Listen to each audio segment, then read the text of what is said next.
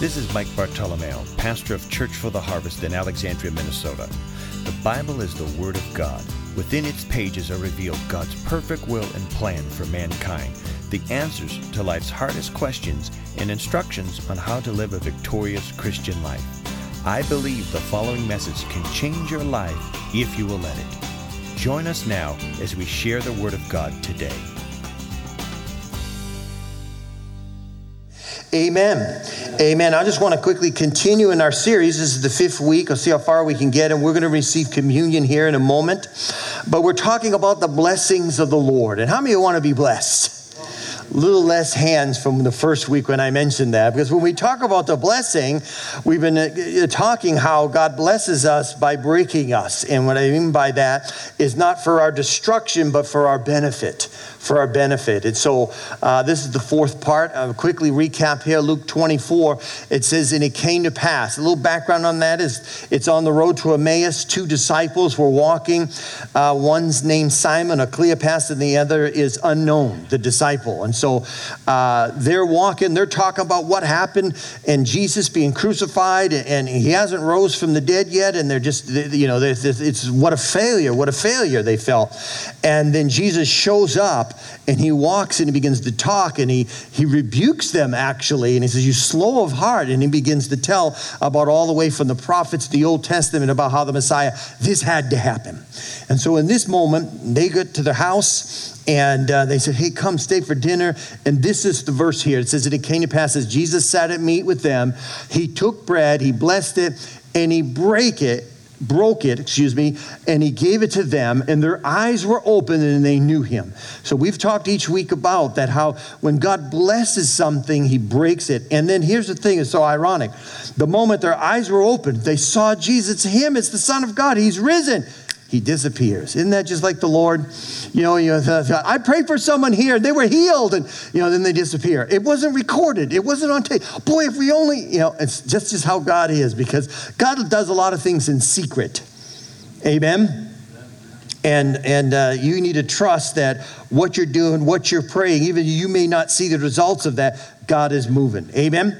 And so it's in the breakings of life that we recognize Jesus and we recognize our Father and a, uh, a greater blessing and an understanding of Him. And, and uh, we said this that how does, he, how does He break us? Well, He uses the principle of pruning. Of pruning. John 15, 5, Jesus said, I am the vine, you are the branches. If you stay joined to me, can we just say that corporately together? Stay join to me, not me, but to the Father. Amen. Stay joined to Him, stay connected to Him, and I stay joined to you. Then you produce lots of fruit, but you cannot do anything without me. And it just bears repeating because so many times we feel we can do so many things without the Lord in our life. And I said this that nothing eternal is accomplished without the Lord. Amen. Nothing eternal. And so we mentioned also quickly that, God prunes even faithful Christians, and He does. He does. The scripture says in John 15, 1 to 2, Jesus says, I'm the true grapevine, my Father is the gardener. He cuts off every branch of mine that doesn't produce fruit, and He prunes the branches that do bear fruit so they will produce even more. How many want to produce more fruit? yes. And so God will do that. And here's the thing you don't have to be doing something wrong to be pruned. And some of you feel, what is this, this difficulty I'm going through in this situation? I feel like I'm doing something wrong. No, you're actually doing something right. So just lean into that process and know that God is going to do more through your life. Amen? Amen. And so we talked about this. We won't get into uh, each one of these about how does God prune us, His Word, relationships, conviction, steps of faith. We kind of ended with that. You know, let me just say this in steps of faith. Joy is the direct results of obedience. Some of you like, you know, I want to be happy, and happiness comes, and it's fun to have happy moments, but happiness actually means for the moment. How many know that you could be happy in one moment and just horrified the next? You know what I mean? What? They, you know, this happened and, and it just can be taken away from you. But joy does not depend on what's happening around us. It's a deep within your spirit, a joy in your heart, no matter what happens. It's not based on circumstances. Amen? and so we said this that, you know, trying to define God's will for our life and taking steps of faith. And he said, Pastor, I'm, uh, I'm apprehensive. You know, what can you do? And we said that you can practice this 80 20 principle. And he said, Well, what is that? If you will do 80% of God's will, that's very clear in the Bible. How many of the Bible is very clear about some subjects? If you would do that, He's going to show you that 20% is unclear to you. Let me give you a case in point. Uh, should I marry this girl or guy? well, it's clear in the Bible that if you're a Christian, they should be a Christian. Amen. Not, oh, I hope, you know what? He comes to church or she comes to church once a while, or, uh, you know, I never see him reading the word, and, and then I have a desire, and I always have to kind of get them to come to. it's very clear. If you do the 80%, and if they're not and they're born again, hey, you can be their friend, you can witness to them, love on them, and, uh, but you're not going to marry them. Amen? Because you're just, it's the clear teachings in the scripture talk about marrying an unbeliever and the, the heartache in life, okay? And so, uh, so do the 80% that's clear, and God will give you that 20%. You know, I remember being in Bible school, and someone read this passage to me. We was, it was a public speaker in, in Dallas, and he, he just he quoted this scripture, and it so riveted me for the uh, the season I was in, a, a, young man just got out of the Marine Corps. Um, you know, just started dating my wife, soon-to-be wife Rhonda, and just kind of wondering about everything in my whole life, and is confused in a lot of things. And it's like, how was all this stuff going to happen? And he just spoke one word, and it's First Thessalonians. It's kind of my life verse, and it says, "He who has called you is faithful, and He will do it." And I just thought that's such a simple verse faithful and utterly uh, uh, trustworthy as he who's called you, that he will do it. Did you get that? He will do it. You see, for someone that always felt that I have to make it happen, no, God will do it. I just need to position myself in obedience. Amen. And He will do that. So that was a good word for me. And so now, let me just quickly here, uh, this next point how does God prune us through circumstances? And I don't want to lose you on this because I, I, I kind of dug a little bit deep and I'm going to share something from a, a book that I'm presently reading that is, ironically is actually talking about pruning. But uh, how many know that, you know, God, the Father, He's the gardener and He's the one that the scripture talks about that he cuts off these dead branches. And God will use anything to prune us and good things. And, and let me just say this, and I grew up in the word of faith and you know, there's a lot of truth in that teaching, but there's no theology for suffering in the word of faith. Everything is, you know, prosperity, blessings, overwhelming joy all the time. How many of you know that's going to be in heaven, but that's not on earth all the time. You know, and the, and the Bible talks about suffering, but there was some good teaching in, in it that, that I, I believe come to a balance. But uh, God will use anything to prune us in, in situations where we need to grow. Um, some of the greatest things in my own life to be pruned were being married. There's the pruning process there. I mean, the Bible verse that the guy that prayed for us was uh, as iron sharpens iron so too, you know, your wife and you are going to sharpen each other. I'm like, well, a great verse to start off in your marriage. That verse came to pass and still does. and, uh, you know, parenting is a, a, great way of pruning, isn't that right? Parenting is, is huge. And, you know, even myself, uh, in what I'm called to is pastoring a church, it's pruned me in, in, in many ways. Sometimes I feel like a dried stick, you know, at times. But, you know, I would never consider myself a selfish person until I got married.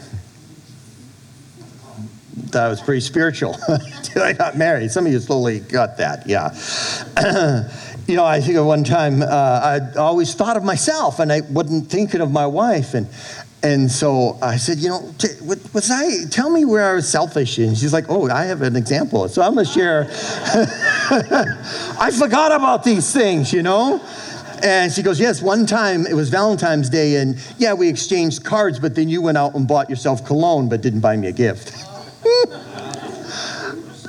yes, oops. um, uh, but, you know, so uh, selfish, you know, and, and, and marriage, God ordained that to be a tremendous blessing, but there's a pruning process with that, okay? Lean into that. That's good.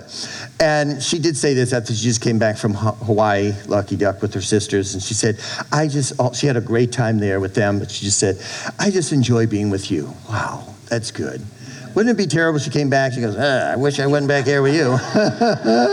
so, so I don't know. Maybe the pruning process is working. I don't know. I, maybe I'm getting a little bit better. So God uses things, and He uses good things, and even let me just say this in a life-giving way. There's negative things in our life that happen, things He did not plan, things He did not ordain for your life. Come on now, things that the, where even the enemy comes in, and and He will use those. He will use those. Why? Because we live in a fallen world.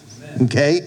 We live in a fallen world, but he will use those. He didn't cause them, he doesn't like them, but he will use them. Excuse me, use them. Our God, He uses circumstances to develop our character. Someone once said, Lessons earned are being taught.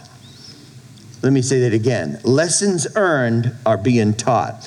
And he uses circumstances to show us what really matters. And so, God, the Father, He's the great gardener, and, and He uses circumstance, circumstances to grow us even more and to conform us to the image of Christ. Somebody say amen. you know, uh, going back to when I started back in 1988, I just, just started dating uh, Rhonda in, in, in, in Bible school. And uh, I worked a little bit for a part time job here and there, a few hours here and there. And, and I remember we went into the store and she wanted to, she looked at this coat. She goes, Oh, it was just a nice wool coat.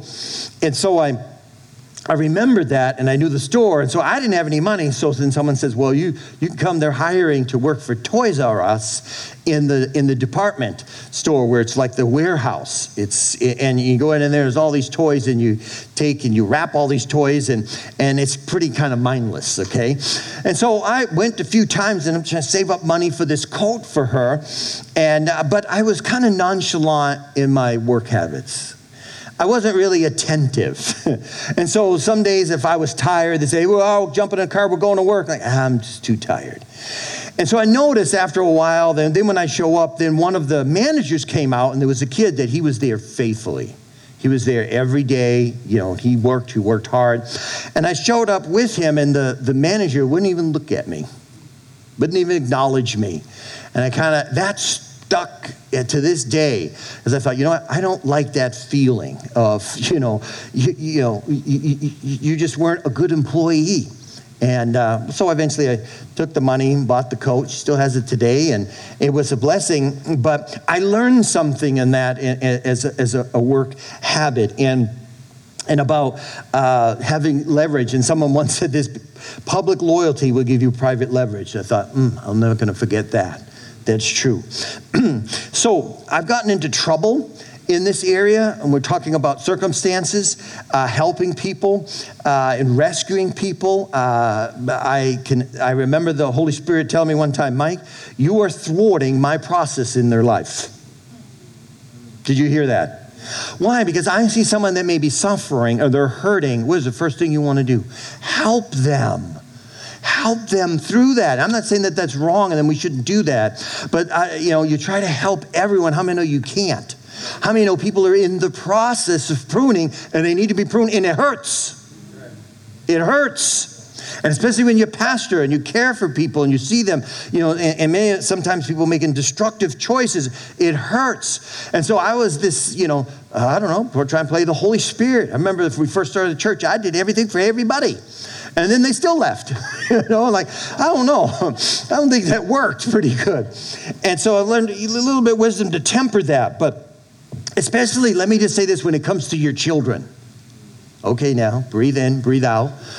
I, am I'm probably the biggest culprit in this, helping the kids. And how many know you're supposed to help them, train them, get them to a place they stand on their two feet? But there's a time that they need to fall. And there's a time yet you can't be there running with the band aids all the time to patch them up. You have to trust the Lord with the process that, that they are first the Lord's more than you. Boy, that hurt me the most. I remember I had, I've shared this before, but with my son Zach, um, he was 17 months old. And so I would, you know, out of my wounds, you know, never hearing my father say he loved me, never, like, I'm not going to let that happen to my kids. So every day I would tell him, I would tell him, Daddy loves you, Daddy loves you. And even the babysitters would walk in and say, Hi, Mike, Daddy loves you. You know, they just, I said it so many times as a kid, but you know, I meant it, but it was kind of like a wound inside me that the Lord needed to heal. And uh, I remember he was in his, uh, the, his bed there, the crib or whatever you want to call it, and he, he crawls over. He's at that age, 17 months old. They didn't want to get into everything. He crawls over, he falls, he breaks his wrist. And then Rhonda said he's not moving. He's, she's crying. I was like, okay, let's take him in. Took him in, did an x ray, said yes. They put a cast on him, and I was devastated. I was devastated. And he said, why? I said, like, Lord, why? This is my son. And how come you didn't protect him in this? And the Lord said this. He rebuked me. And he said, He is my son first boy, that really struck home. And he said, I have called you to put into him everything in my word that you know and teach him and to love him, but he is mine first, and I will take care of him. okay. And there's something that just broke in, in my heart. And, and of course, we got him the little plastic bed that's only a foot off the ground after that. So he'd fall out, wouldn't matter. And uh, I was like, okay, you can't be caged. You need to be out. So, but something happened. And, and I share that is that, that there are going to be times and seasons in our life, especially with our kids, we got to trust God.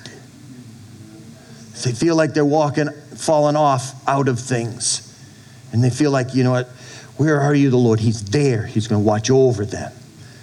Believe on the Lord Jesus Christ, thou shalt be saved, and thy household. Hang on to that. Amen. Parents, hang on to that. So, um, so, just very quickly, circumstances, and then we're going to take communion here. Some spiritual and practical situations. How many know God cares about your vocation and your job, which you do? God will prune you even in your work. I mean, you spend most of your life there, right?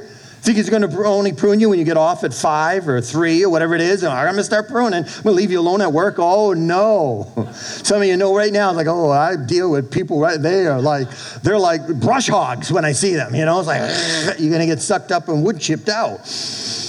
I don't know why I said that, but. God cares about your vocation. You know, Kim mentioned in passing when we were with Joel and Kim, and she mentioned some book she read, and it's called Necessary Endings. And I went, I, I like that term. And so I ordered the book. I started reading it just not too long ago here. And, and it's by Dr. Henry Cloud. And he introduces, he talks about how there are certain things in your life that have to end. And it's just a, it's, a, it's been a fascinating book. But early on in it, and I'm just in a few chapters in, he uses the concept of pruning. I thought, I'm, just, I'm talking about this. This is interesting. And so he talks about how pruning a rose bush and. Um, at the, at the beginning of the book. And he says this he says that we should approach our lives much like a skilled gardener would a rose bush. Apparently, he goes on to say that any gardener knows that in order to create and sustain the healthiest roses, pruning is essential. And so he brings out these three points. I'm going to go through them really quickly here. When pruning is necessary, and then when we receive communion, he says, when the bush produces more buds than it can sustain, roses will do that. They will produce more buds. And so he said a healthy rose bush will produce too many buds. And what that leads to is overgrowth. And it creates a drain on the plant. And if you leave that unchecked, ultimately, most of the flowers, they'll survive, but watch this, they won't thrive. Did you get that? They'll survive, but they won't thrive. Thrive meaning to grow, develop, to develop well, vigorously, prosper, to flourish. And so, what does the gardener have to do? He has to make the difficult, watch this, the difficult decision to prune good buds for the best good buds for the best. You know, uh, Jeff, I don't know if he's here, Burgess, he came up to me uh, last Sunday and he shared a tremendous illustration that when he was on the road in, in, in, in his vocation and doing some delivery, uh, he delivers to some vineyards and places that they grow grapes. And, and he noticed that uh, someone was cutting, hopefully I get the story correct, Jeff, but that was trimming a grapevine and it's basically a stick. And he's like, What are you doing? He goes, I'm pruning that. He goes, it's pretty much basically nothing. It says, he goes, you got to prune 80 to 85% of it. He said, if I don't do this, the farmer said, he said, I can get another 15 uh, or, uh, or, so pounds of grapes. He said, but the quality of those grapes won't be near as good if I prune this down and I only get six or eight pounds, and the taste is wonderful. 80 to 85%. Wow. What does that say to us? God's committed to pruning our lives. And suddenly, right now, you feel like a stick. That's okay. you're producing some good fruit. Amen. So, so our lives are very similar to a rose bush being, you know, uh, uh, a, a prune.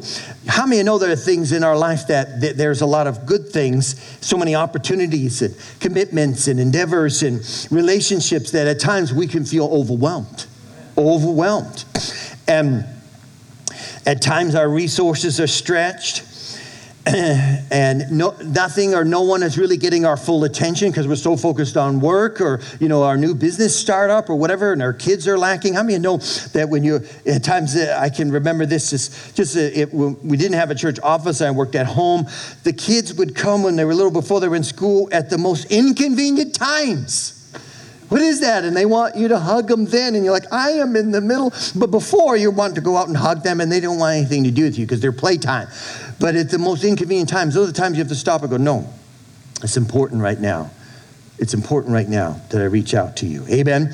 And so, so what happens is we're not thriving we're not thriving. And God wants us to thrive. Can you say amen?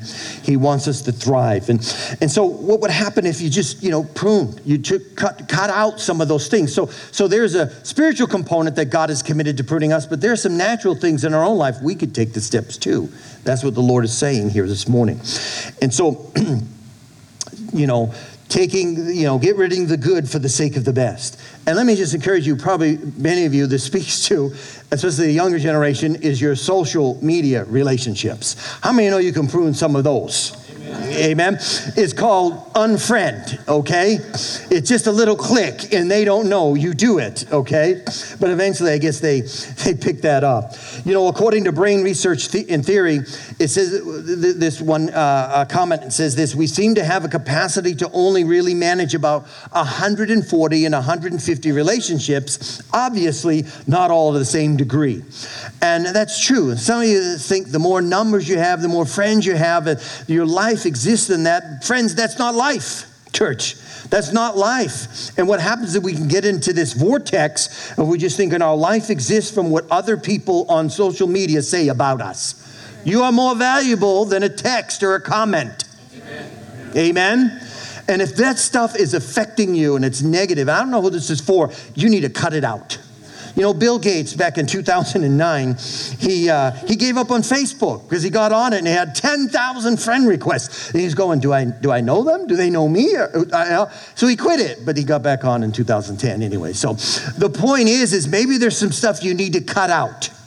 Maybe you need to cut out that social media thing where you have this time constantly because I'm telling you, these phones, they can make you feel like you're possessed. What is it? All right, ready? Let's rewind, especially those of 50 and over. Do you remember the time where there was no phones? And when you had to go make a phone call, you went and you're on the highway. Where do you go? I got to go to a rest stop to get a payphone. Boy, have we changed. At our fingertips, we have the whole world, the whole world, and it's increasing. And so that, there may be some good things, but it's, it's too many buds.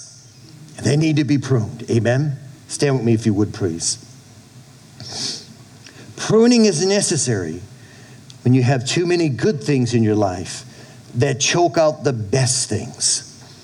And so when we talk about work or maybe making money and her vocation, and you know, I, we, we are to commit, we need to be fully leaned into that, but not at the sake of the cost of your marriage, not at the sake of the cost of your children, relationships in church. Can I get an amen?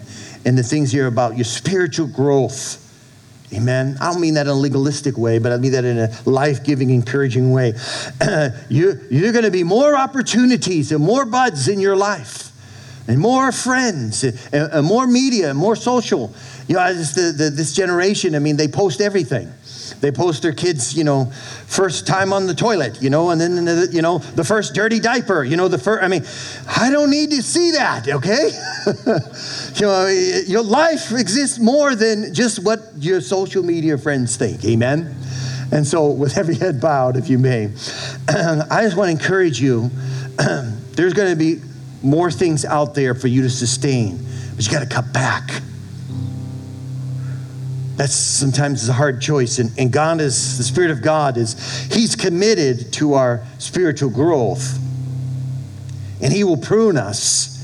But there's a pruning process, even in the natural, that God is encouraging us to take some steps. being obedient. And maybe there's just some commitments and I just got to put this phone down or, or I need to just quit social media here for a while or, or whatever. My music or movies or uh, video games and you're up two, three in the morning playing video. Something is not right. It's not right. It's not a balance in your life. Some things need to be plucked out for the best things. Amen. You're here this morning as a pastor. I, I don't, I, I don't have the confidence or the assurance that I know the Lord. Today is a great day for you to receive Christ. That's you. Let's pray together corporately before we receive communion that, that you could come to a saving knowledge of the Lord. Let's pray together. Say this with me. Say, Jesus, I believe you died on the cross for my sin. Jesus, I give you my life. Take it. Start your pruning process. Help me cut out things in my life that are pulling away from you. I give you my life. Take it in Jesus' name. Amen. Thank you for joining us today in the ministry of God's Word.